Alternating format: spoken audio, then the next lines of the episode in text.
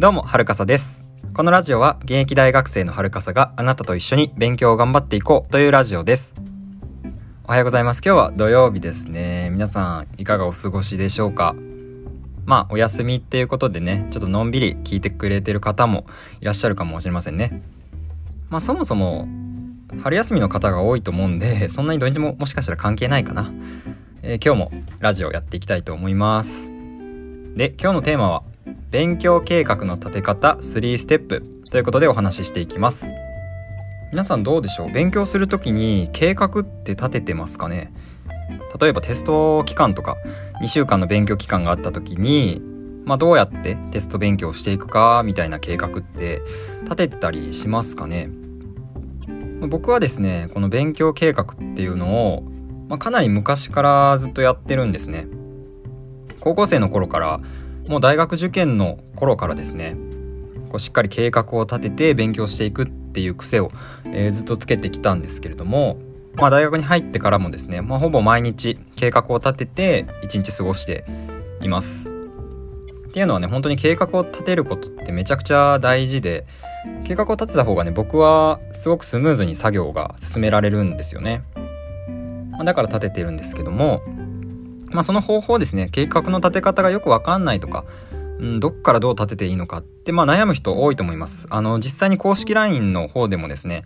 えーメンバーの方からそういう質問を結構いいただくんですね。計画ってどういう風に立てればいいですか？とかどっから立てていけばいいですか？っていうお悩みが結構あってあみんな悩んでるんだなと思ったので、まあ、今回このラジオで、えー話していこうかなと思います。で、えっと、3ステップって書いてます。もう簡単に今回は3ステップにまとめているので、まあ、この順番にやってもらえば、えー誰でも計画立てれるかなと思いますので、えーぜひ聞いていってください。で、3ステップ。1つ目が目標の設定。2つ目がリストアップ。3つ目が1時間単位まで落とし込むということですね。まあ、順番に説明していきます。まず1つ目、目標の設定ですね。まあ、実際の例を挙げながら見ていくのが多分分かりやすいので、そうですね、まあ、今ちょうど春休みなんで、じゃあ春休みに、じゃあ例えば英語まあ僕今英語を勉強してるんですけど英語を勉強したいと、えーいうことにしましょう。この1ヶ月間。例としてこの1ヶ月間英語を勉強するっていうことを考えてちょっと計画立ててみますね。でまず1つ目目標の設定なんですけどこれはこの1ヶ月まず最終的な目標を決めます。この1ヶ月間最終的にどこまで行きたいか何を達成したいかっていうことですね。まあ、例えば僕の場合は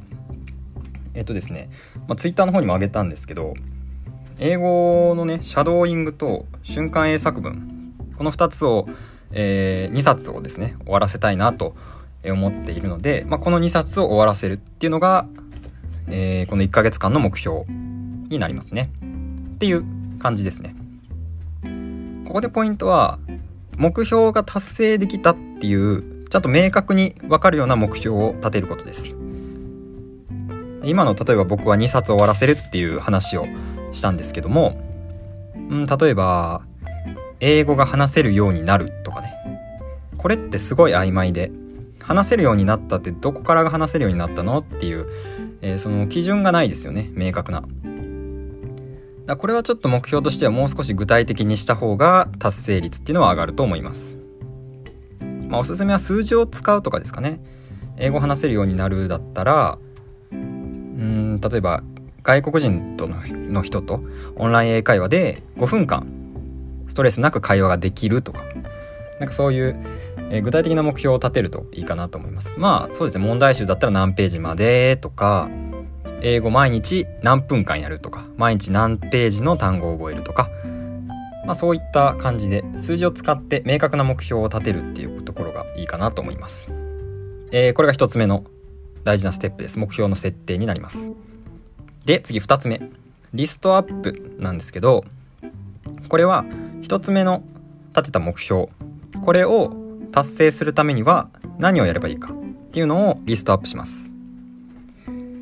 例えば僕のさっきの、えっと、2冊英語の本を終わらせるっていう目標だったら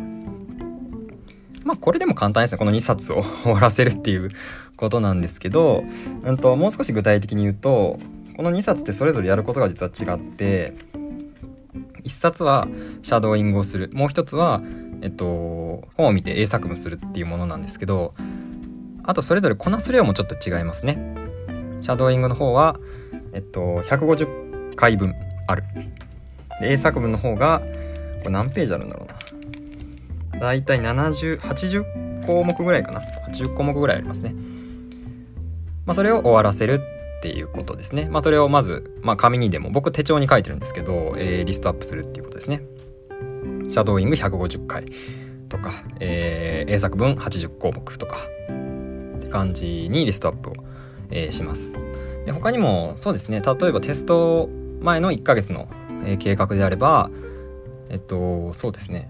数学の問題集何ページから何ページまでやらないといけないとか、えっと、問題集だけじゃなくて教科書の問題も何ページから何ページまでやらないといけないとかそれらをじゃあ2回ずつやろうとかって感じですね。まあやりたいやりたいことじゃないな。やるべきことか。うん。目標達成するために必要なことっていうのを、えー、この時点でまあ今思い浮かぶことでいいんですけど、えー、リストアップしていきますでこれはきちんと紙に書くのが大事です、まあ、手帳だったりとか、まあ、何もなければただの裏紙とかでもいいと思うんですけど、まあ、ノートでもいいですねそこにしっかり、えー、書いていきましょう。で、なんでこんな作業をするかっていうとですね、まあ、何をすればいいかっていうのを、まあ、明確にするっていうのが大事なんですね。目標っていう大きなゴールに向かって、じゃあ何をすればいいかっていうのが曖昧だと目標を達成するのはどうしても難しくなってきてしまうんですね。まあ、何をすればいいかわからないから っていうことですね。まあ、そうじゃなくてしっかりリストアップ、まあ、紙に書き出して細かいところまでね自分が何をやればいいのかっていうのがもうそこで明確に、えー、なるようにするっていうのが非常に大事ですね。これが2つ目のリストアップになります。で、最後、えー、3つ目が1時間単位までおと、3つ目が1時間単位まで落とし込むっていうことですね。めちゃくちゃ買いました。すいません。えっと、1時間単位まで落とし込むということなんですけど、これはですね、リストアップした項目をいつ、どのタイミングでやるのかっていうのを決めていく段階になります。例えば、まあ、ずっとやってる僕の例でいきますと例えばシャドーイングが、えっと、150項目とあるんですけどそれをじゃあ1ヶ月後に150を終わらせないといけないってことは半 2, か2週間か。2週間で半分の、まあ、75ぐらい。で残りの1週まあそこからまた半分って考えると1週間で40弱かなぐらい終わらせないといけないなと。じゃあ今週の予定をちょっと考えてうん土日がちょっと忙しくなりそうだから平日のうちにえっと7回分ずつかな、えー、やっていって7535で土日にあと、えー、3回ずつとかやったら40ぐらいいけるなみたいな感じにですね。どんどんどんどん、えっと、最終的な目標どんどんリストアップしたことをどんどんどんどんどんどん1日スケールまで、えー、落とし込んでいくっていうことですね。で最終的には1日のうちいつやるかっていうところまで、えー、決めていけるといいです。さっきの例で言うと僕じゃあ今日1日にシャドーイングを7項目、えー、やらないといけないってことはじゃあ朝の時間に、えっと、一気にその7項目、えっと、1回ずつ2分ずつやったら15分で終わるなと。じゃあそれをあと夜のえっと学校から帰ってきた後の時間でご飯食べる前の時間にその15分やろうとかね、まあ、そういった感じで